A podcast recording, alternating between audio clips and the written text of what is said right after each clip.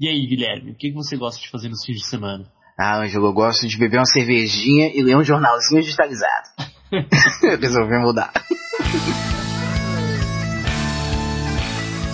Ucrania Cast, o podcast de seu tempo. Todo jornal que eu leio me diz que a gente já era. Certo, pessoal, aqui quem fala é Guilherme Silva, historiador em quadrinhos, e ao meu lado ele, Ângelo, Ângelo Aguiar P2, certo, Ângelo? É, certo, ao lado é espírito, né? É relado aqui no meu cocoró, ao ladinho aqui do, do hino da União Soviética. Sacanagem. Hoje, então, o tema é. A gente vai. Vai fazer algo diferente, mas não diferente que a gente já fez. Que a gente vai pegar, né? jornais digitalizados aí, antigos, né? Dar uma analisada aí, trabalhar com a fonte histórica que é em nossa imprensa escrita, né? E aí. E fazer algumas análises aqui que só você vai ver, porque é uma loucura. certo, Ângelo? Que jornal que a gente escolheu hoje? Então, pessoal, esse aqui, só lembrando, né, o quadro do Ucrania News. Ucrania a News. gente- Ucrania News. É, é o... A gente começou o quadro, acho que foi... Qual episódio? O terceiro? O segundo? Foi. Ó, Ótima pergunta. Eu vou botar na descrição tá do. Exato, eu vou botar na descrição do, do episódio. Que a gente falou sobre o jornal Naue, né? Que é o, é o terceiro episódio. Verdade, Foi o terceiro episódio. terceiro episódio. E saiu uma coisa muito louca, né? E dessa vez a gente tá com o Jornal do Brasil. O Jornal do Brasil de um período muito específico, que é o período do, é, do golpe militar, né? Jornais de, do dia 2 de abril de 1964. Isso, a gente escolheu uma data bem específica, né? Tinha, a gente, na verdade, queria pegar mais períodos anteriores ao golpe, e aí depois um pouco depois. Só que a gente Uhum. acabou achando os artigos mais interessantes num dia só e a gente resolveu dar uma, uma centralizada aqui nesse dia, né? No dia 2 de abril de 1964. Exatamente. Vai reforçar que a gente tá, gente tá usando o acervo online, né? Então, do Jornal do Brasil. Boa. E também a, a, a gente analisou o Guilherme, né? Mais especificamente a tese de um. Do, como é que é o nome do rapaz? Pô, já de- deixa eu dar uma verificada aqui. É o Eduardo A Zayat. informação- Aqui tem informação! É o Eduardo Zayat Chamans. Eu não analisei, né? Eu peguei um- uns trechos que ele escreveu. profunda. Ele vai, ele, vai, ele vai criticar, inclusive. Sacanagem. Eu peguei aqui uns trechos ali pra gente, pra ajudar a gente a embasar um pouco, né, as nossas falas e tal. Que o nome da, da Uhum. tese vai, vai ficar aqui na descrição do post, com certeza. É A Ditadura Militar e a Grande Imprensa, os editoriais do Jornal do Brasil e o Correio da Manhã. No caso, a gente pegou só o Jornal do Brasil, né? Esses dois jornais, o Correio da Manhã e o Jornal do Brasil, são do Rio de Janeiro, certo? E ah, e o interessante aqui do Jornal do Brasil, que a gente tirou mais algumas informações, é que ele foi fundado em 1891 e o Ângelo tinha acabado de me falar ali, né, que, que ele tinha, criado, tinha sido criado para em defesa da, da monarquia, né, que tinha acabado de ser extirpada, né? Exatamente, pessoal. É, que o curioso governo- isso. então ele, ele já nasce, ele já nasceu numa posição conservadora, né? Então já fica Hum. aí, ó, o spoiler já pra vocês. Sim, né? É. que vocês vão ver pela frente. Exato, né? E a título de informação, ele foi o primeiro jornal a ser totalmente digitalizado. Olha que bacana. Olha só que delícia. Né, mas o- é engraçado porque a gente mais ao fim do episódio vai tentar fazer uma conexão aí, ou não uma conexão, mas uma comparação entre as posições edito- eh, editoriais aí do, do jornal do Brasil da época que a gente está analisando e a atual. né? A gente foi atrás aqui da- de- do, do editorial atual e ele fala, Uhum. tem um editorial específico que fala sobre o golpe militar e tal, e aí é, é engraçado pra gente, é curioso pra gente entender a posição do jornal, né? Que muita gente, muitas O vezes jornal coloca sobre ele mesmo, né? isso, né? E se- muitas vezes coloca o editorial como se fosse uma entidade, né? Mas é, o editorial carrega opinião também ali, né? Sim, pessoal, a gente tem que ter noção, né? Tudo que. Todas as fontes históricas são feitas por pessoas, né? Então, e pessoas têm suas, seus interesses, suas vontades políticas, suas convicções. Exato, e Então, foi. a gente não tem. Não pode pegar uma pessoa, mesmo a gente pode ver aí o caso dos nossos magistrados do Supremo. é, Não pode pegar uma pessoa e achar que ela tá. A voz dela é a voz da verdade, a voz da justiça. Não. Ela continua sendo uma pessoa, continua sendo influenciada, não importa o cargo aí que ela tem. Isso, e é, é legal tu, tu mencionar isso aí, porque a imprensa brasileira nessa época, e até hoje, imprensa, imprensa escrita, né? Ela é tida muito como um veículo transmissor de informação e não de, e não de opinião, né? E na verdade os dois estão embutidos ali. É extremamente difícil você separar um ou outro. Eu acredito que é impossível. não, não dá, né? Quer dizer, toda a forma como, como é apresentada uma notícia, né? Como é apresentado, sei lá, um, um acontecimento, tem toda. para se expressar isso, tem toda uma escolha de, de palavras, uma escolha uhum. de vocabulário, um jeito de articular as frases, para fazer seleções do, dos relatos do episódio. Então, no meio do processo da escrita, no meio do, do processo da emissão ali da, da informação, é sempre uma construção, né? Há sempre escolhas que são feitas para se passar aquela informação. E nessas escolhas é onde atua então a convicção dos, é, dos envolvidos. Isso. Né? E bom, tendo, tendo isso tudo em mente, né? É, cabe a gente mencionar também que, ah, poxa, vai falar de ditadura, não vamos, não vamos falar de, dos, anos, dos anos de chumbo, dos atos institucionais. Isso acho que cabe a gente falar de em outro episódio, né? Focar nesse. Porque Sim. foram períodos que a mídia, a imprensa sofreu um pouco mais, né? E a, a uhum. arte, a manifestação de modo geral, né? Ela sofreu Isso. um pouco mais nos anos seguintes, mas a intenção aqui é a gente focar mais nesse, nesse período para também tentar tratar com um pouco mais ali de de profundidade, né? Não, mas não esperem né, coisas incríveis. Né? A gente aqui também, né? A gente é, é historiador, mas a gente também, né? é filho de Deus, com todo perdão aí, já que todo comunista Me, me é. sentindo um filósofo gravando minha opinião aqui, eu tô falando, né? pois é.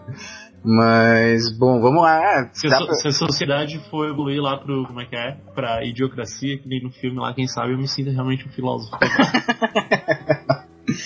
Cabe mencionar também que esse, a, o tema desse episódio é uma. Dá pra, dá pra dizer que ele foi semi-inspirado aí na, nas falas do nosso querido general Vilas Boas, né? Exatamente, que... vamos contextualizar aí então a escolha do nosso tema também. Vai lá, Ângelo, menciona então. Pois é. é hoje, por que, por que a gente escolheu isso, né? Porque hoje a gente aí tá numa polarização política, não digo nem polarização porque é, não, a gente não está falando só de duas é, dois lados né, que estão combatendo a instituição, é, são vários lados que estão é, propalando, estão fazendo aí discursos políticos sobre a situação atual.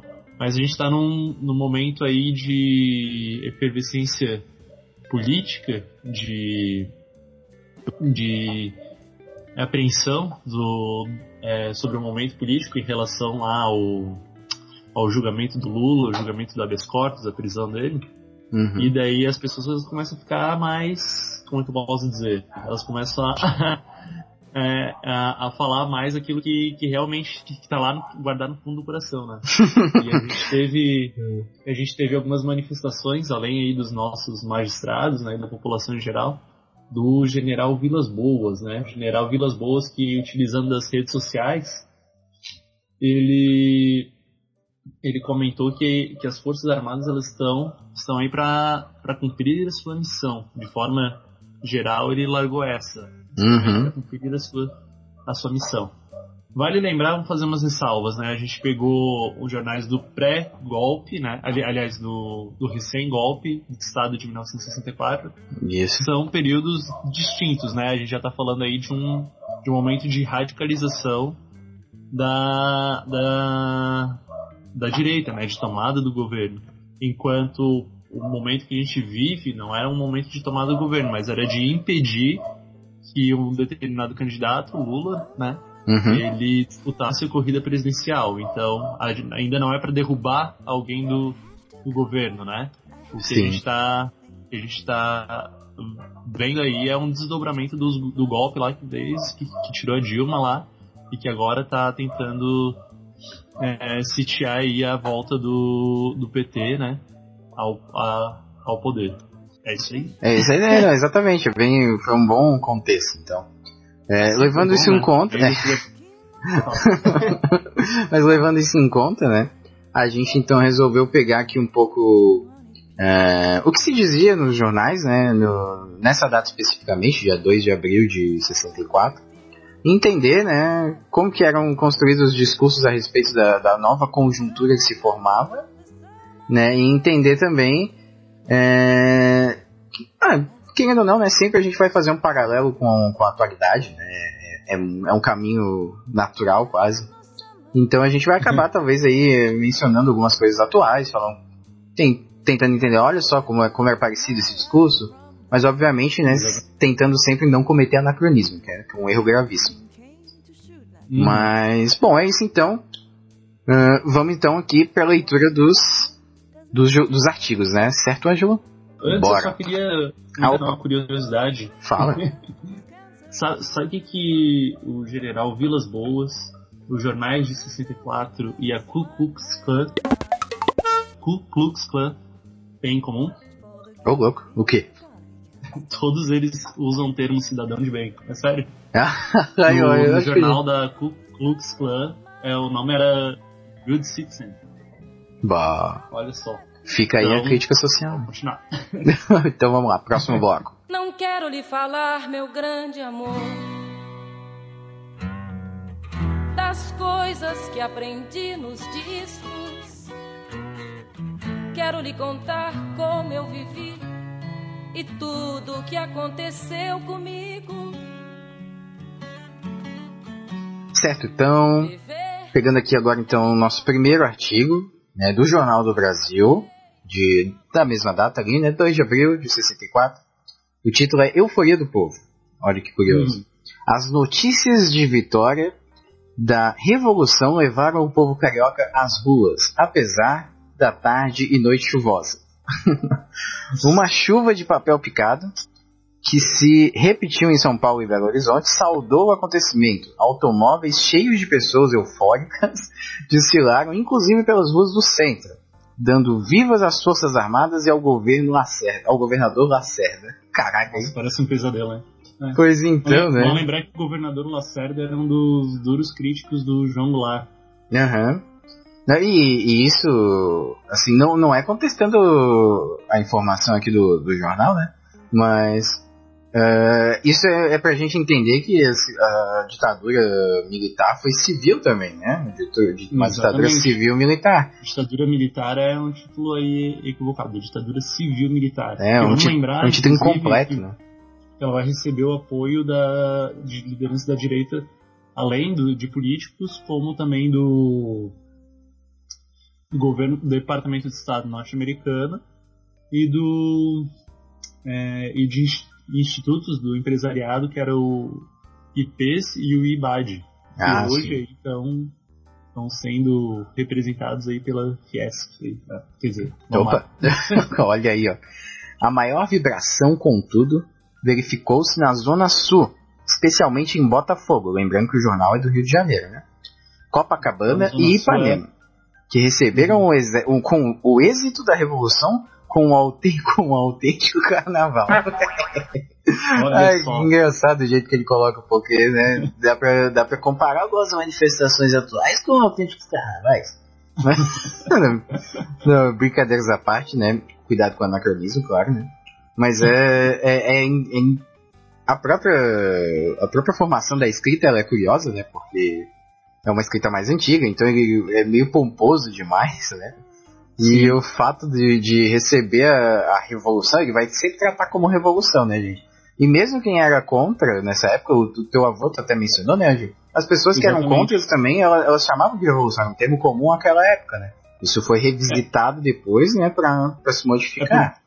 É exatamente, é porque, sim, os jornais, né, a mídia, ela, ela fez um grande esforço de é, de fazer a cobertura desse cobertura do golpe e tal. E daí, obviamente, eles não iam chamar de golpe, eles chamavam de revolução. Durante toda a ditadura, você não podia chamar de golpe abertamente. Chamava de revolução. Então, mesmo meu avô, que é um brisolista, né? Quando ele se refere, às vezes ele fala, pô, revolução. Só que ele era completamente, ele é completamente contra isso, né? Era, sim, já sim. na época. Pô, é, e, às pegou, vezes... olha só, é, claro, às vezes até isso, isso é interessante pra gente entender como a, a, história é um discurso também, né? Você quando constrói a história, né, dependendo do, de como você construir, você constrói ali um discurso que é mais favorável, que é mais, menos favorável à sua tese ou à outra tese. E o, o curioso é que a gente tinha um professor, tu, tu não teve aula com ele ao mesmo tempo que eu, né? Foi, em outro semestre. Mas o professor, o Arthur, ele também, ele era, era mais antigo, né? Já estava quase se aposentando. E mesmo professor de história, com todo o conhecimento né, de, de, de desdobramento histórico desse período, como qualquer professor de história tem, ele também, às vezes, deslizava e falava revolução, mas é, dava pra ver assim que era na. Essa. que era na. um pouco ali na, no deslize, saca? Mas é curioso, assim, que isso, esses termos eles vão impregnando né, em quem vive o período pela mídia. É curioso que como, mesmo com, com conhecimento de causa, eh, conhecimento de causa não, mas mesmo com conhecimento teórico a respeito do, do que foi o golpe, as pessoas Sim. tratam por outros termos, né, termos que aliviam um pouco a conjuntura e tal, ou que dão outra, outra conotação, porque justamente a, a ideia foi tão martelada, né, Então, por mídia, cultural, por... né? É isso. Isso. Então é, é, é comum, né? Então você imagina, a, a imprensa tinha tem um grande poder aqui. Mas então, a, a mobilização das Forças Armadas contra o governo ah, foi fulminante. As tropas do primeiro exército, enviadas para conter os revoltosos em Minas, aderiram ao movimento, juntando-se, posteriormente, às forças do general Cruel, que marchavam para o Rio e nossa, e detiveram-se em Resende. A, ma- a qualidade aqui do jornal eu não tá das melhores, tá um pouco difícil de ler algumas coisas. Ocorreram depois as adesões da quinta e, eh, e sexta regiões militares, Paraná e Nordeste, respectivamente, além de divisões e unidades diversas em vários pontos do país. No Rio, o general Moraes Âncora determinava, já às 17 horas, a... Hã? A cercação? A certeza das atividades militares? Enfim, ele de- delimitava alguma coisa. Mas, eh, nossa, a qualidade tá bem ruim. Olha, isso, isso- eu tô me sentindo muito historiador, porque a qualidade de, tá uma merda e eu tô me sentindo desbravando os documentos históricos. Vai lá então, continua, Ângelo, agora. Pega... vem, da, his- vem da história na fonte. Meu Deus, eu tô até espirrando aqui Tá de tanta poeira saindo do A computador. falta de. A Vai lá. falta de. Eu tô com. Eu também tô espirrando, mas é por causa do quarto do meu irmão de 16 anos. Já viu? Vamos lá. Quanta É, informação. A falta de uma declaração de renúncia do senhor João Goulart criticou para os chefes militares. é, criou para. Aliás, para. Eu disse que estava melhor. Criou para os chefes militares Vitor Rolês Vitoriesca. problema de ordem constitucional e moral. E ontem mesmo começou a ser examinado entre eles algumas figuras do mundo jurídico e partidário. Não tendo renunciado, o presidente não poderia ser substituído segundo a linha de, suce- de sucessão constitucional, isto é, dentro do quadro da legalidade, cujo nome agiram as, for- as forças, as forças Armadas. Olha, esse Então, último é legal. Vamos voltar um pouquinho nisso, ó. Eles falam, eles falam, não tendo renunciado, o presidente não poderia ser substituído segundo a linha de sucessão, constitucional, isto é, dentro do quadro da legalidade em cujo nome agiram as Forças Armadas. Primeiro, antes de tudo, que as Forças Armadas elas estavam dando um golpe de Estado, né? Aí elas não estavam agindo dentro da legalidade. Inclusive, nessa época, já isso aparece no livro do historiador Carlos Fico, né? Existia um racha entre os militares de se eles esperavam o João Goulart de fato é, sair da Constituição, cometer alguma atitude inconstitucional, ou se eles, Ou se eles agiam antes. de juiz de fora e marchando para Brasília, elas estão sim na ilegalidade, mas o jornal está dizendo que está na, le- na legalidade. Hum. E eles estão justificando então o golpe, dizendo que é, como ele não renunciou, então tá tudo na normalidade. Se não tava. Pode crer. Além de, além de não renunciar, o senhor João Goulart dispõe a resistir em Brasília e Porto Alegre, de modo a caracterizar a duplicidade do governo e a forçar pelo menos a sua deposição declarada, ato de força que retiraria ao movimento seu caráter legalista. Nos primeiros minutos de hoje, o senhor Auro de Moura Andrade disse haver recebido comunicação do general André Fernandes de que o general Fico eh, determinou a cessação de resistência mandando para as rádios locais. Estão aí em primeira mão os Mas- relatos do, do golpe de 64. Fala. Mas, mas o engraçado é que o, o título não é, tipo, sei lá, em defesa da democracia ou em, em defesa da, da legalidade, como muitos outros artigos eles falam, né? Tem, tem muitos Uhum. artigos que falam assim que a tomada do poder pelos militares foi em defesa da democracia.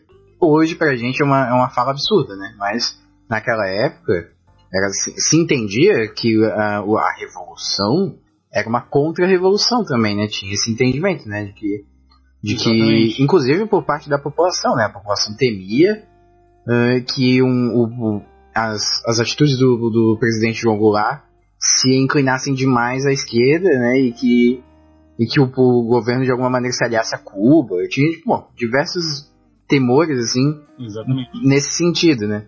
E aí o engraçado, né, é justamente não, não colocar esse, esse título, né, ou enfatizar bastante essa questão. Enfatiza até no final, mas ele não fala tanto, né, da questão da defesa da, da democracia ou esse tipo de coisa. Ele fala da euforia do povo. Né, ele quer, eu tenho a Exatamente. impressão de que o artigo ele quer né, acentuar de que a população está feliz com o que aconteceu, né, e de fato estava, né, uma- tinha uma grande parcela né, que achava que era uma solução é, eficiente né, para os temores, né, para se acabar o, a- o medo ao vermelho, ao comunismo, né? Aham. E aí é engraçado como ele acentua isso, né? Aí fala que, que o povo transforma a rua num verdadeiro nome carnaval. Próprio nome euforia do povo, né? Pra Sim. A, a coisa tá vindo aí, ó, da população, não. Não sou, não. Tá acontecendo isso. Pois é, né? Tá sendo abraçado pelo povo esse contexto. Isso é, Uhum. é uma coisa que é engraçada de se notar. Exatamente. E só pra lembrar, né, quem se algum ouvinte não tá contextualizado com é, com os motivos aí do golpe, vamos lembrar, contexto Guerra Fria, né? E vamos lembrar que o João, o presidente João Goulart, que já estava um pouco mais à esquerda que outros candidatos, né? Ele não era aliado comunista, inclusive ele mandou até prender alguns que estavam uns meses antes, né? Que estavam tramando aí uma é, eles estavam com um plano, eu lembro disso de um jornal que a gente viu na faculdade, Uhum. e, mas que ele está que ele estava em 64 já se preparando para iniciar as reformas de base, né? Reformas de base que, dentre outras coisas, visava a reforma agrária. No Ah, dia 13 de março, 13 de março de 64, ele já tinha declarado que é, que ia que ia fazer lá então desa- desapropriação de grandes propriedades de terra e ia realizar a encapação, né, das refinarias de petróleo é, que estavam no Brasil. Então ia tomar para o estado daí. Nesse mês, ah, já no fim do mês vai estourar o golpe. Menos de um mês então depois disso. Então é esse o contexto aí de do, do golpe militar. Não, eu, é legal É. tu, tu mencionar aí, eh, os- esses decretos do João Goulart, que a gente estava vendo antes até um jornal da Folha de São Paulo, né, um acervo né, da Folha de São Paulo, que, é, que era um artigo sobre esses decretos, não era não? Os, sim, ele mencionava, na verdade, dava sua opinião, né? Sobre o, era uma coluna que dava opinião sobre sobre os decretos, é, sobre sobre os decretos do João Goulart. Sim, mas aí, só que- para não entrar muito nesse, só para mencionar mesmo, eu vou deixar ali na descrição do post, né, já que o objetivo é a gente falar do Jornal do Brasil, Ah, é isso. né, mas é só para mencionar mesmo. Bom, a gente pode colocar, inclusive, algumas imagens aí dos jornais, né? Colocar lá no, Ah, sim, eu vou, News, as imagens vou- que a gente utilizou. Vou fazer essa separação, com certeza. Vai estar na vitrine, vai estar no post. E aí eu vou, já vou separar aqui pra gente colocar então no post o da Folha de São Paulo e o próprio, né, o Jornal do Brasil, pra vocês verem na íntegra, né, o jornal que a gente está utilizando. E aí também vou deixar o banco de dados ali que tem vários outros jornais. A gente não selecionou vários, é porque também é muita coisa pra gente colocar, né? E pro programa também não ficar uma loucura. Mas, bom, a princípio, né, é uma boa introdução a, a esse contexto aí de, de manifestação da imprensa em relação à tomada do poder dos, dos militares. E agora a gente vai pegar então um artigo mais interessante do Jornal do Brasil que vocês vão ver no próximo bloco.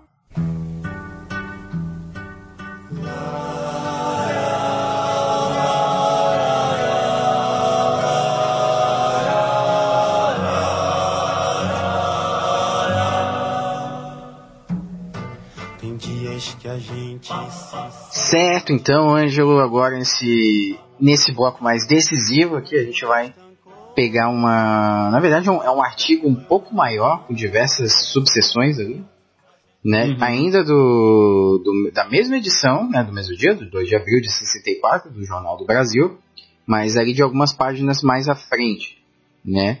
Que o título desse é um quadradinho assim, né? Separado no meio da página, né? E o título maiorzinho é Cronologia da Revolução. É golpe. Olha só, hein, teve até foguetes aí. pra mim. Porra, é? Tu pensa que o povo de São José é foda, né? Mas o engraçado, né? É Eles que estão se- comemorando 64. Sa- São José tá tão parado no tempo, estão comemorando 64. Ah, nos- a gente não tinha mencionado no outro episódio que tava meio feudal. hein? Mas uh, o curioso da, da- do, do título, né, da cronologia da revolução, é que hoje as pessoas, uh, o pessoal, os cientistas sociais, né, que, que tentam com, que eu admiro com bastante coragem, né, fazer um- uma análise de conjuntura atual, eles usam esse É. termo também, mas, né, mas para cronologia do golpe, né, do golpe de 2016. 16. 2016. É, tá, tô meio perdido no tempo. Mas assim, eles usam essa, essa, esse tabloide assim para chamar a atenção né, da cronologia do golpe, pá, para entender como é que como é que se sucedeu os acontecimentos, né, os desdobramentos, para entender como é que a gente, por que, que a gente tá onde a gente tá hoje. Mas o curioso aqui da cronologia da revolução é que justamente, né, ah, não é para fazer uma análise crítica, né, justamente para pegar e, e reunir os fatos ali, né? E obviamente é, dar uma. dar uma. uma. Deixar mais pomposo ali, dar uma exaltada em alguma, algumas, alguns acontecimentos, né? Uhum. Mas vamos lá então.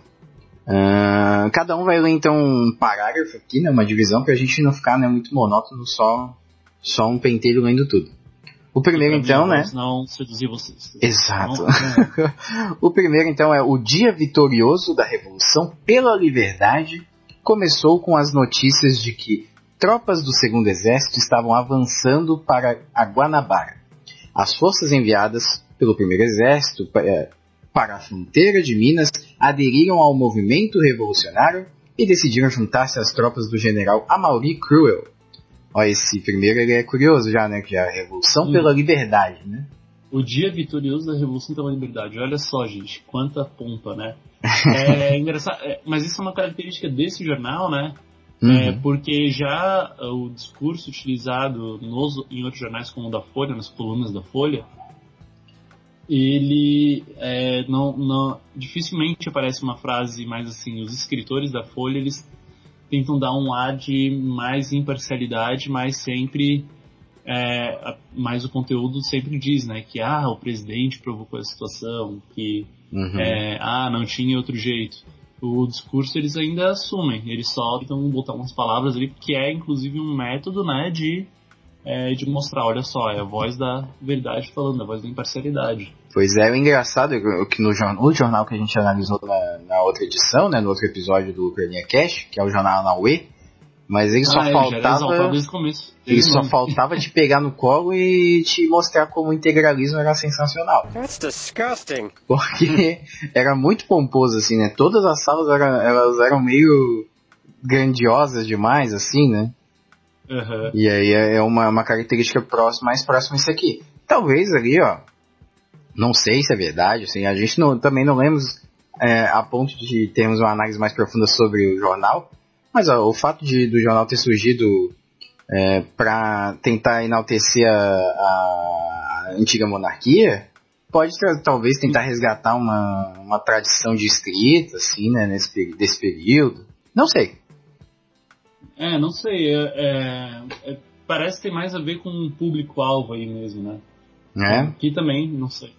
Bom, que enfim. se investigar. Quem, quem sabe, quem responder isso é o autor aí da tese. Exato, é, se, ele estiver ouvindo, mande um e-mail. Mas vai lá, continua. Nas capitais, o povo, ao acordar, foi sacudido pelo impacto da revolução. E alarmado, lançou-se lançou-se às mercearias, temeroso de colapso no abastecimento de gêneros e serviços públicos essenciais. Filas imensas se formaram, mas sem conflitos de monta. Nas bombas de gasolina, as filas eram também extensas devido ao receio da falta de combustíveis. Então você, empresário, já sabe, né? Se você quiser aumentar os seus lucros, tem um golpe de Estado. Porra. E aí, ó, as coisas vendem daí. Caraca, né, cara? Mas é engraçado, né? Porque parece que tá acabando o mundo. né? Tipo, ah, nas capitais o povo foi sacudido pelo impacto da revolução. Ele, nossa, ele, ele engrandece demais, né? Parece Independence Day. Mas é, é curioso, assim, né? Que como, é- como ele coloca, na verdade, a, a população aqui. né? No outro ele já coloca a população festejando e tal. Mas nesse aqui ele coloca a população como. como espectadora, né? E temerosa. Aham. Já no outro, no outro artigo era mais. já muda o discurso, né? Pois então, né? Isso no mesmo, na mesma edição. Né? Não, não, a gente não pegou outro dia, é o mesmo dia. E é um discurso muito louco, assim, né? Muito diversificado para uma mesma situação. Né? E lembrando que Vamos- esses aqui, eles não. Vamos pular pra outra? né? Vamos, vamos. Vamos lá, então o próximo é o manifesto. É, devido à greve geral deflagrada pelo CGT, né, a Central Geral de Trabalhadores, na véspera e já superada, não havia condução no Rio. A cidade parou. Generais do Exército, inclusive, o general Humberto de Alencar Castelo Branco, divulgaram um manifesto acusando o senhor João Goulart de ostensivo conlu- conluio com comunistas. E dizendo que, devido às pressões de toda a ordem, o princípio federativo tornou-se letra morta. Caraca, isso aqui é, é, é- é- só. é curioso, assim, ó, porque essa manifestação aí, né, a, a greve que, que acabou parando a cidade do Rio de Janeiro, é, Aham. essa parada dos ônibus aí, tem um artigo ali que a gente não selecionou, mas que a gente deu uma olhada antes, que falava justamente do, das empresas de ônibus sendo estimuladas a, a circularem com seus ônibus mesmo assim, e que quem não fosse trabalhar ia ser demitido, pô. Olha só, né? Olha, olha esses militares aí dando problema pra economia. Né? Pô, muito louco. Fosse no Jornal do Almoço, é que aqui a gente tem, no, aqui em Floripa, a gente tem os trabalhadores do transporte coletivo, eles são, tem uma, tem uma certa união, tem um sindicato forte aí e tal. E daí a gente tem o Jornal do Almoço que tá sempre caindo em cima do. É, que é a filial tem- da Rede Globo, Tem né? greve aqui, é. É a antiga RBS, agora é NSCTV. NSC. Isso. É. Mas é isso. sempre cai em cima, né? Olha só a bagunça que fica a cidade sem ônibus. Eles sempre fazem Ah, né, isso, cara. também. Todo ano que tem greve, Ó, ó. é a mesma, é a mesma matéria. Eles nem eles devem mudar só a data. É a mesma matéria. Olha, olha aqui que, que bagunça que esses, mili, que esses milicos fizeram. É, vans mais vans cobram infinitos dinheiros para levar as pessoas aos seus trabalhos. é muito engraçado. Mas No é. dia seguinte, todo mundo reclamando que tem que trabalhar. Ai, cara, e jornal, jornal indo contra a greve é uma coisa engraçada. Mas vai lá. A pátria, disseram eles, não pode mais assistir impassível a essa tática derrocada das próprias instituições democráticas. Olha que curioso, né? Primeiro ele fala que o João Goulart ele tá num ostensivo conluio com os comunistas.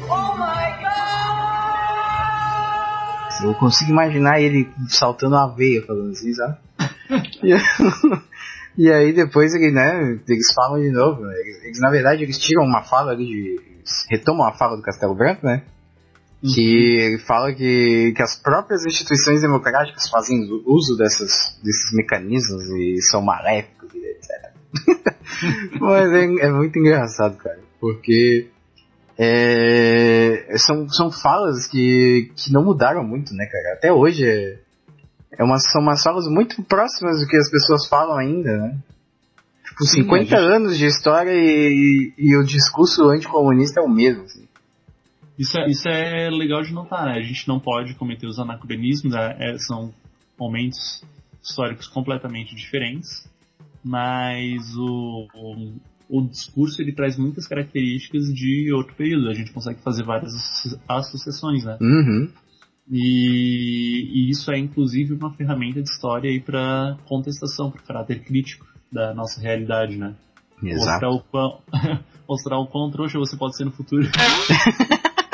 Ai, sensacional. Ai, mas, va- mas vamos lá pro próximo então. O apoio do quarto exército. É, eu acredito que esse quarto aqui seja a quarta guarnição ou o quarto conluio do exército, sei lá, não sei os nomes. Mas vamos lá. Em São Paulo, a ordem política e social reforçou o policiamento nos sindicatos. Olha aí, ó. E prendeu todos os líderes sindicais.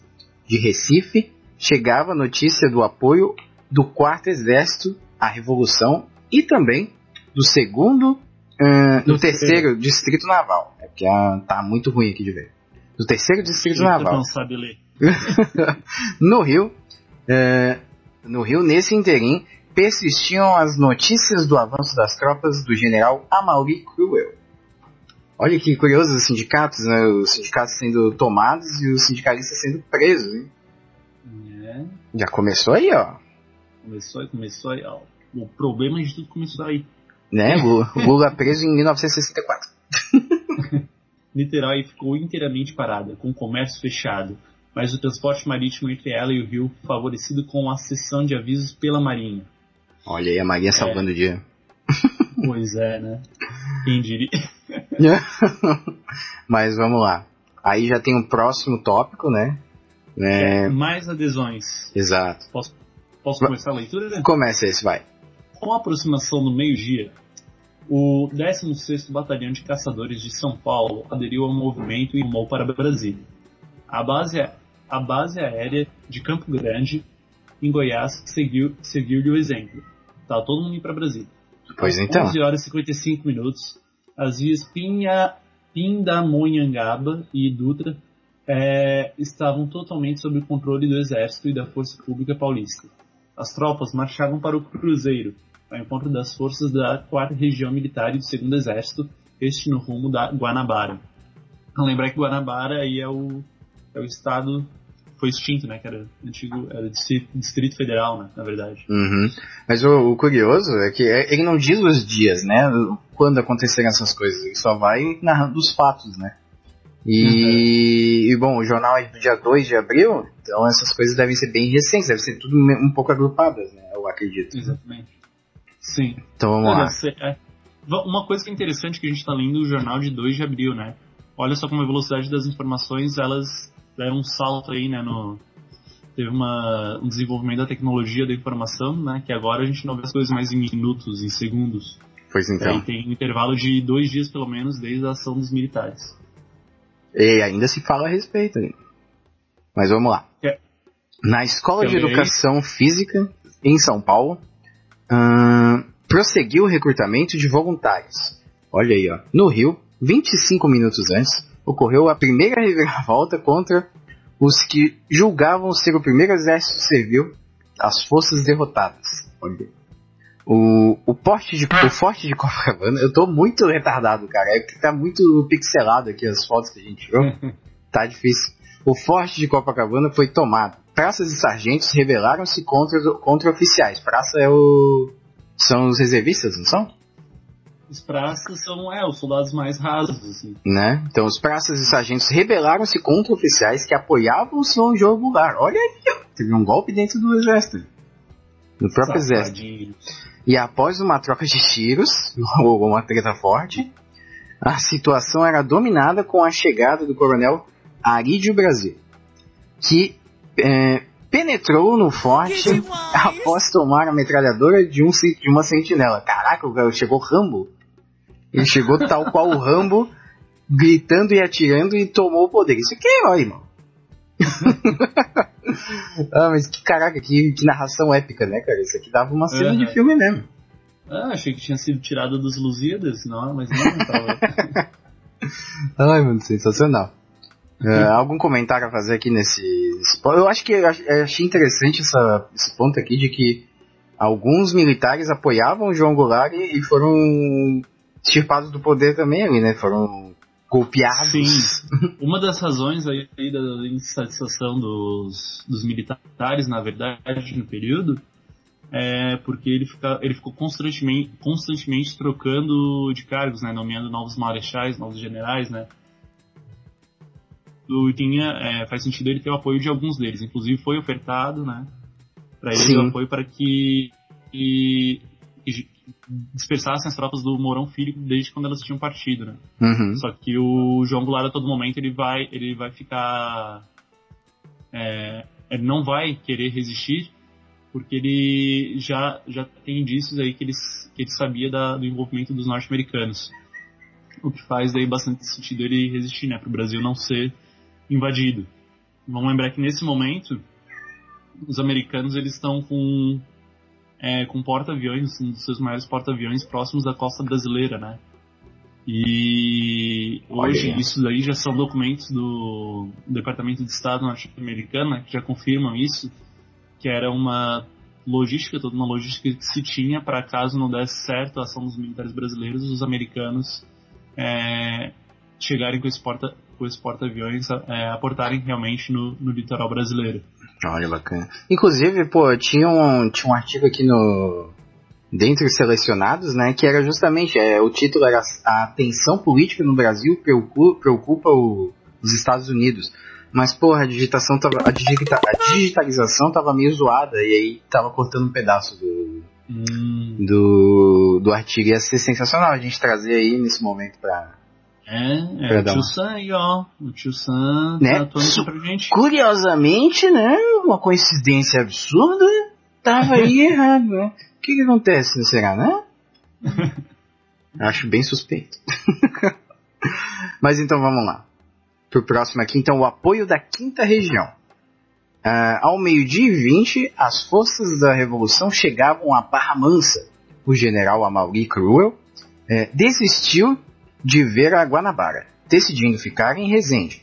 Após obter a adesão da Academia Militar de Agulhas Negras, o comando das tropas em marcha foi entre- entregue ao general Castelo Branco. Olha aí, o Castelinho Branco assume no momento. Hum, o comando das tropas em marcha foi entregue ao general Castelo Branco. Vamos lembrar que ele é o primeiro presidente militar, né? Uhum. Empossado aí pela junta militar que depois vai assumir é, o poder formal. É isso aí, em segue. Santos, informação aqui, ó. Em Santos, o porto era paralisado por nova greve, sob a proteção de fuzileiros navais. O regimento Sampaio aderiu às forças mineiras e paulistas, e também começou a marchar sobre a Guanabara. No Paraná, a quinta região militar aderiu por unanimidade dos oficiais eh, aos revolucionários e ao general Dario Coelho. E o general Dario Coelho assumiu o comando das tropas, na presença dos generais Nelson de Mello e Cordeiro de Faria. É, então aí só está mais dando nomes aí de, de quem está se aliando então ao movimento das tropas, né? Uhum. Não, e a gente consegue ver uma grande organização militar aí, né? Aham, Que sim. vem tropa de tudo quanto é lado. Já dá pra ver que já tá, já tá articulado isso, já não foi um negócio simplesmente de última hora. Pois é, foi bem planejado, bem bem articulado, como tu disse. O, o outro, o próximo subtítulo ele é- já é mais interessante, tá falando Fuga de Goulart. Posso Ah, é. começar a ler esse? Vai lá, lê esse.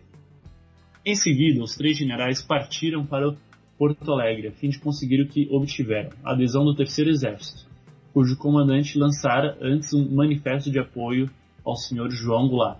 Ou seja, o comandante do Terceiro Exército ele lançou um apoio, né, um manifesto de apoio a João Goulart. Vamos lembrar que no Rio Grande do Sul, quem esperava então dar apoio a Goulart, né, era Leonel Brizola. O Leonel Brizola, ele, inclusive, ele vai tentar em primeiro momento é, persuadir o João Goulart a ficar e a resistir. Uhum. Mas, aí, mas aí depois o João Goulart ele vai decidir sair, né? Vai voar então pro, pro Uruguai para não pra evitar então o derramamento de sangue. Ó, às 13 horas, os motivos de resistência à revolução cessaram. O senhor João Goulart deixou o Palácio das Laranjeiras e dirigiu-se à terceira zona aérea, onde embarcou para Brasília. Mais tarde, a Cadeia da Liberdade anunciava eh, de Belo Horizonte. O senhor João Goulart fugiu num, num coronado de Varig. Da Hein? Varig. Olha aí, a extinta Varig. Todo o território brasileiro está pela liberdade. Todos os comandos de exércitos aderiram às tropas do general Castelo Branco. Pô. Pois é. o parece que ele tá, tá narrando que eles estão enxotando, né? O Uhum. João Goulart. Então, olha só, o cara tá fugindo, né? O vilão tá fugindo da situação aí.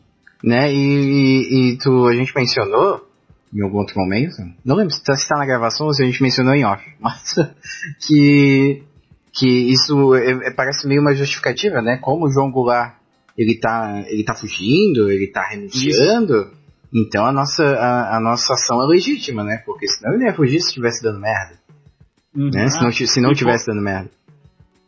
Depois da situação, sempre há uma- um surgimento, uma pluralidade né, de justificativa e de explicação. Sim. É, vamos lá pro próximo? Bora então, a prisão de Arraiz, lê esse aí. Prisão de Arraiz. Vamos lembrar que esse Arraiz que ele tá falando é o. Como é que é o nome? Miguel, Miguel de Arraiz, né? Isso. É um político. é, Aliado do João Goulart, né? Isso, um político aliado de João Goulart, é, do Nordeste, acho que é de Recife, Pernambuco, isso. Acredito que seja. Vai lá. Em- acho que é, porque começa assim, em Recife. Tro- Tropas do quarto exército cercaram o palácio do governador e prenderam o senhor Miguel, de, Miguel Arraes, por ordem do general Justino Alves. No palácio Guanabara, o governador Carlos Lacerda recebeu a visita de almirantes que haviam participado pouco antes da reunião do clube naval e foram levar solidariedade ao governador. Então, a gente já vai ter aí uma, já estão sitiando então os principais apoios, né, do João Goulart. Uhum. Leonel, Leonel Brizola ele vai, ele não vai, não vai ser preso, né? Eu sei, não, vai ser- ele não, não é preso. Mas o informação precisa. Aqui Mas tem o- informação. Mas, mas justamente não se deixa, né? Então o João Goulart tem nenhuma forma de resistência. Uhum. Continue aí. Então vamos lá, finalizando. O ministro Lafayette de Andrade enviou um emissário a Minas para se, manifestar, para se manifestar partidário da Revolução. Abre aspas, em seu nome e no, em nome do Supremo Tribunal Federal. Fecha aspas. Às 16h40 foi lida esta ordem endereçada ao general Armando de Moraes, âncora, que, abre aspas, né, que as tropas do primeiro exército cessem todas as operações e voltem aos quartéis. Era o fim da resistência e a, da resistência e a vitória da revolução. Tô nem aí. ah, meu Deus. Ah, Ai, cara, mas é muito tipo literário isso aqui demais, né? Muito é curioso. sim. Mas assim, é, dá pra gente então finalizar esse bloco, mas se tem mais algum comentário a respeito, Angel, além de, da, da, da conotação literária maravilhosa? Sim, eu tenho um recado do He-Man. Cuidado com o que vocês leem aí e não.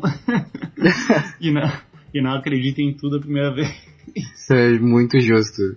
Então aí no próximo bloco a gente vai dar, um- dar uma finalizada no assunto, né? A gente não pegou, não estendeu tanto assim nos artigos do jornal. Tem muitos outros que vão rolar outros episódios, com certeza, de, outros jornais até.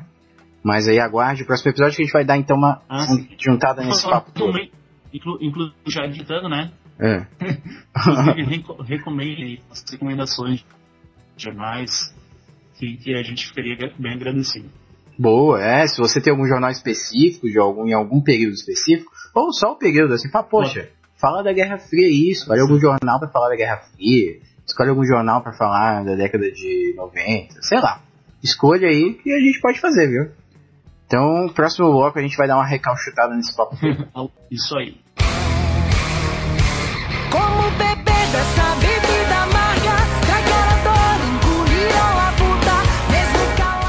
Certo, jovens, começando aqui então o último bloco aqui desse, desse Ucrania News, né? Né, Angela?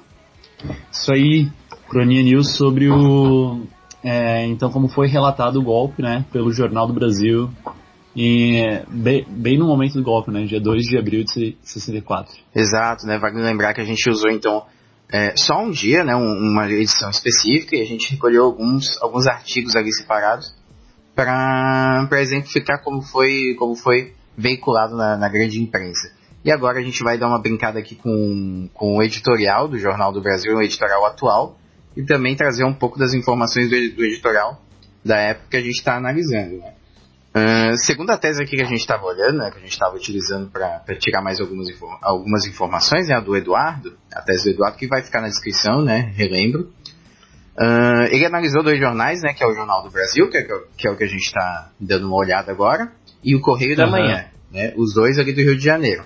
O que que ele, o que que ele notou ali, né, que a gente tinha, eu acho que a gente mencionou no episódio, mas o que que ele notou? Ele notou que os dois editoriais eles se colocavam contra as reformas propostas pelo João Goulart, né? Eles veementemente contra, né? Um, uns com menos grau, né? Outros com mais grau, mas todos contra. E as propostas, as contrapropostas desse jornal, desses jornais, né?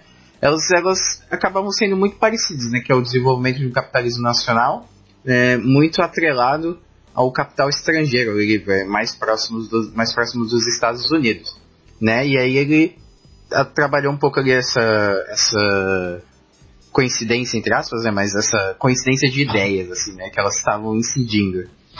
E- É, não é bem uma, só uma coincidência, né? é que, é, Já- é- é que eu tô tentando utilizar coincidência no, no sentido literal mesmo, que elas são ideias que estão incidindo ao mesmo tempo, mas não, elas, não é, é, não elas é estão confluindo, né? e confluindo, um termo melhor. Elas não estão aqui na obra do, do, do acaso. É, eu não quis colocar Isso. dessa maneira. Mas, então, elas estão confluindo, né, convergindo, e, bom, aí vai outros, outros termos. Mas aí, agora o Ângelo ali vai dar uma lidinha num, num trecho do editorial atual do jornal, né? É, o editorial saiu no dia 31 de, de março. Eu acho que foi de qual ano isso aqui, meu Deus? Foi em 2018, se eu não me engano. Deixa eu ver. Pois é, não tá. Eu Só tinha visto, Eu mas acho que é é, de- é que de é um desse ano. pra- ano. Ah, então, mas eu- começa a ler aí que É, eu, eu vou em busca é da desse informação. Ano, tá certo.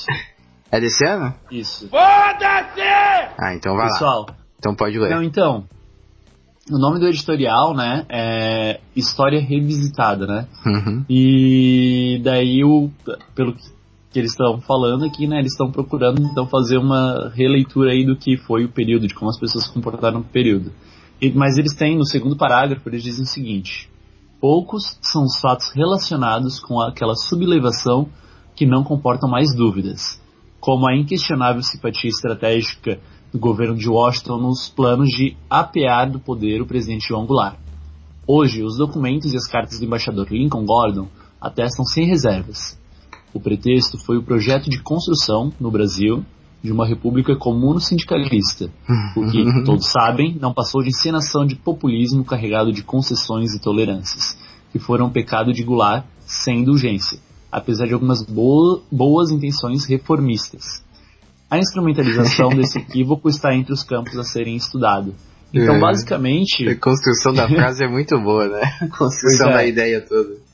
Ba- basicamente, os caras estão falando aqui que, ah, que o João Goulart ele não realmente tinha, não, não deu motivos concretos para é, para culminar com o golpe, mas Ameaçou, É, né, porra? é, mas pela ameaça que pela postura dele de, de dizer, ó, tô fazendo isso, tô, tô dizendo que ele foi demagogo demais, né? Foi uma encenação e daí não os caras, não, tenho que acabar com isso. aí. Então ele não tá, ele tá querendo, ó, não estou justificando o golpe, mas estou justificando o golpe. Então tá uma coisa meio bizarra aí. Vamos Pois é. lembrar que ele já, que o próprio jornal, né, que nem a, que nem a gente viu, né, ele fez toda aí a cobertura da direita. Então, aí no, no momento do golpe, né? Então ele Pois também é. não pode se contradizer muito nessa história revisitada, né? Uma história revisitada, mas nem tanto, assim. Faz sentido, né? Não, tem nenhuma meia-culpa. Inclusive, esse, o, o texto, de modo geral, aqui, o, o editorial, inclusive ele vai estar na descrição aqui do post, ele é muito pomposo, assim, mas ele é um pomposo. Ele parece que tá, tipo, usando da retórica pra confundir quem tá lendo, cara. É, é um negócio, assim, um pouco agoniante de ler, assim. Você tá lendo e você não entende muito bem o que ele, que ele quer dizer. Aí tem algumas frases que são mais, mais, mais claras, aí você compreende alguma, alguma outra ideia, mas de modo geral, cara, ele vai falando, vai falando e parece que ele tá. que em duas linhas ele resume o parágrafo inteiro. Exatamente. E, mas a gente tem que lembrar de uma coisa, né? De um discurso que se tinha na época e que pode ser comum, é, é comum né, até os dias de hoje, né? Que no ali quando tava para acontecer o golpe, né? é, muitos setores da direita diziam não, inclusive os militares, né? Isso daí é só para restaurar a ordem, né? Que vai acabar, mas foi uma foi um foi um momento que durou 21 anos, né?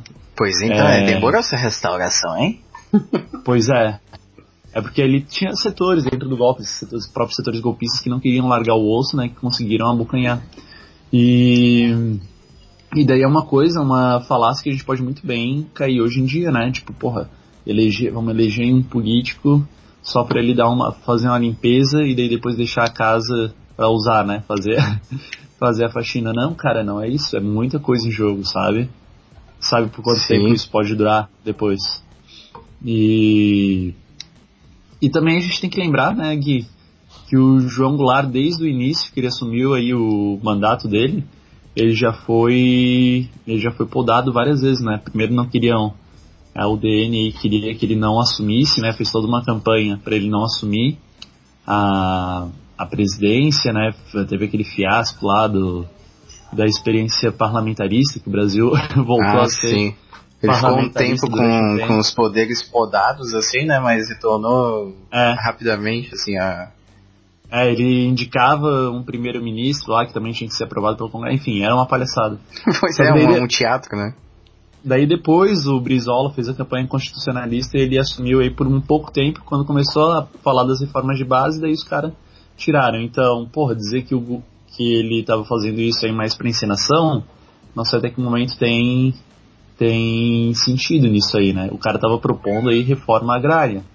Sabe? Vamos, vamos lembrar também que o próprio João Goulart, quando ele foi ministro do trabalho do, do Getúlio Vargas, ele deu o aumento de 100% do salário mínimo quando ele era ministro do trabalho. Então, eu acho que ele era mais do que um cara que, que falava, né? Eu acho que o jornal, mesmo de hoje, o editorial aí, ele tá, tá tentando dizer que o João Goulart, ele não era, não era nada, não era, era realmente um perigo, mas querendo descreditar, então, a visão dele enquanto político. E, e acho que isso daí tem, é um pouco falacioso. Pois é, sim. E eu não, eu tinha um outro trecho até do editorial aqui, que ele bate um pouco com, com os textos que a gente leu lá da, de 64, né, do, do próprio jornal. Que é não menos importante, eu vou ler só um trecho, né, pra não ficar também muito extenso. Não menos importante foi o papel da classe média, que aplaudiu o acidente contra as instituições, conscientizada de que estava em curso um plano comunista. é muito engraçado, né, o jeito que ele coloca assim. Mas, é, mas se, se a gente for pegar as colocações do, do passado, assim, é, é, é muito. É, é uma outra vibe, né? Hum, Ah, é. Não, é isso aí que tu leu, né? Não menos importante foi o papel da, da classe média. Cara, mas isso aí falar é... do papel da mídia, ele não quer, né? Pois é, sabe? Tipo, os caras. o- Se a história for controlada pela direita, vai ser uma eterna sucessão de tipo, ah, daqui a alguns anos a gente vai fazer esse tipo de editorial aí pra, pra dizer que a gente era idiota um tempo atrás. Porra, sabe? Não dá, não dá pra ser assim. Nossa, sim. Bom, o, é, temor, o temor vermelho foi abraçado facilmente, quando contra ele levantou-se a igreja.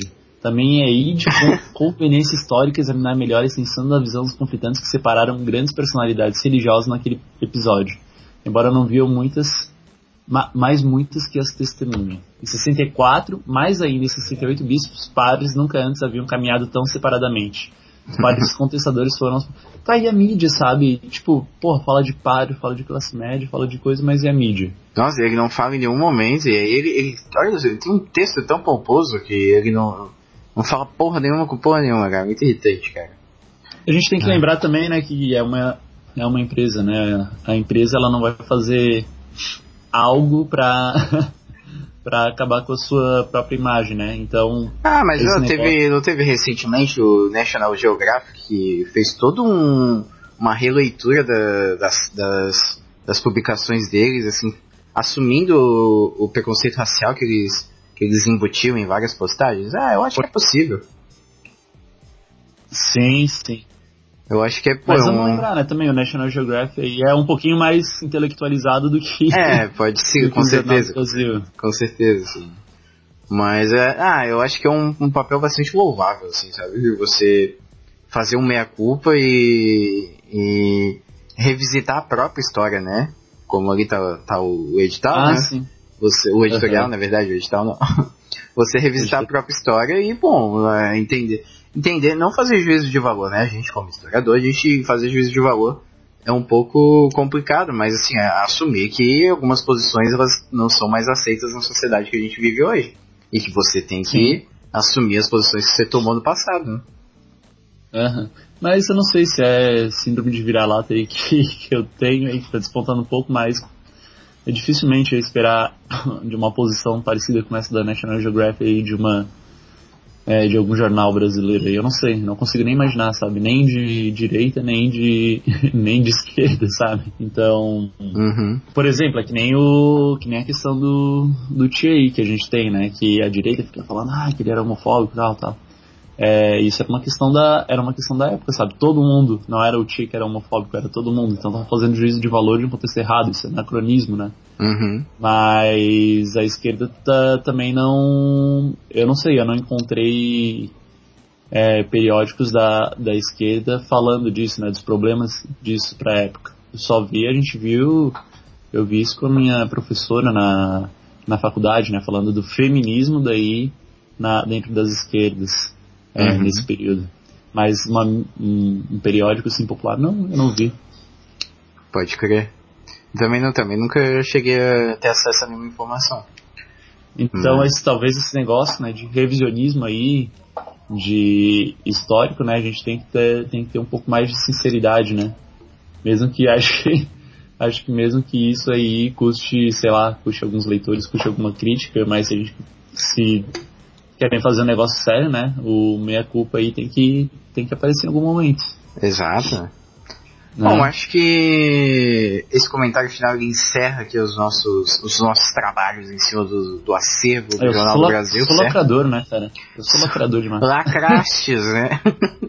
Nem parece que Mas- eu trabalhei o dia todo. Mas então, antes de da gente encerrar o episódio, vamos só então dar os recadinhos finais, que agora a gente decidiu deixar nesse formato aí dos recados mais pro fim do episódio, né? Pra gente finalizar com tudo em cima. Antes da gente falar das redes sociais, cara, queria agradecer aqui ao nosso leitor, ao nosso leitor, não, desculpa, ao nosso ouvinte aí, ao Igor Gonçalves. Mandou um e-mail pra Aí, gente. Igor, Foi o nosso primeiro ouvinte que mandou e-mail. Você que é ouvinte, mande e-mails, né? Porque o, o Igor, ele mandou oferecendo ajuda com, com algumas questões ali de mais técnicas ali, que ele é, ele é do marketing digital e tal. E aí ele ele mandou aí uma solicitação de ajuda se a gente precisasse, agradecemos demais, viu? E elogiou o nosso trabalho aí de, de podcaster, a gente agradece muito. Ele gostou da nossa, da nossa posição bem, bem definida, enquanto definiu a posição política, né, que é bem definida.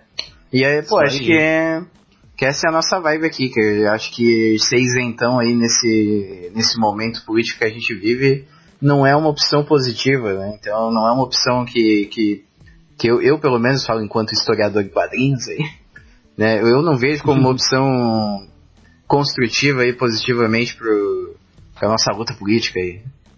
Exatamente. É, fa- vocês então, aí, né, não, não existe isso, né? Quando tá sendo ise- isentão, você tá jogando a responsabilidade pro outro e o outro tem um, um plano político, tem um interesse político, então tem que se posicionar mesmo, tem que saber o que que tu, o que que tu, das suas convicções, né? Se tu, se tu quer uma sociedade mais ou menos inclusiva, mais ou menos é, desigual, e tem que lutar por essas coisas, né, gente?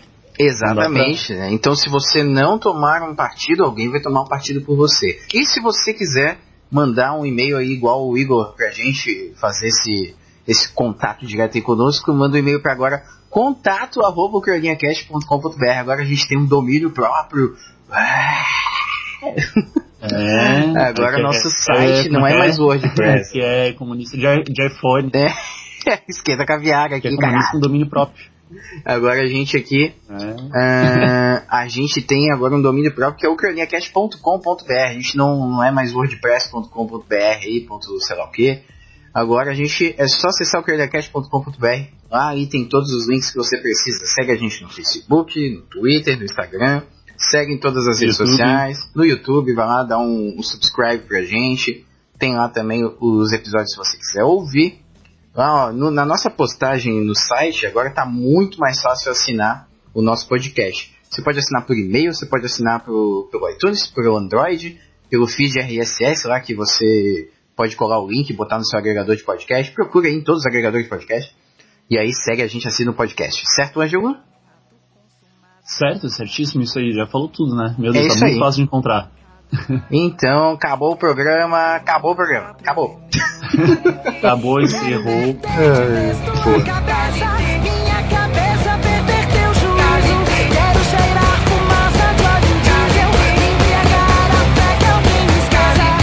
Saída pela esquerda.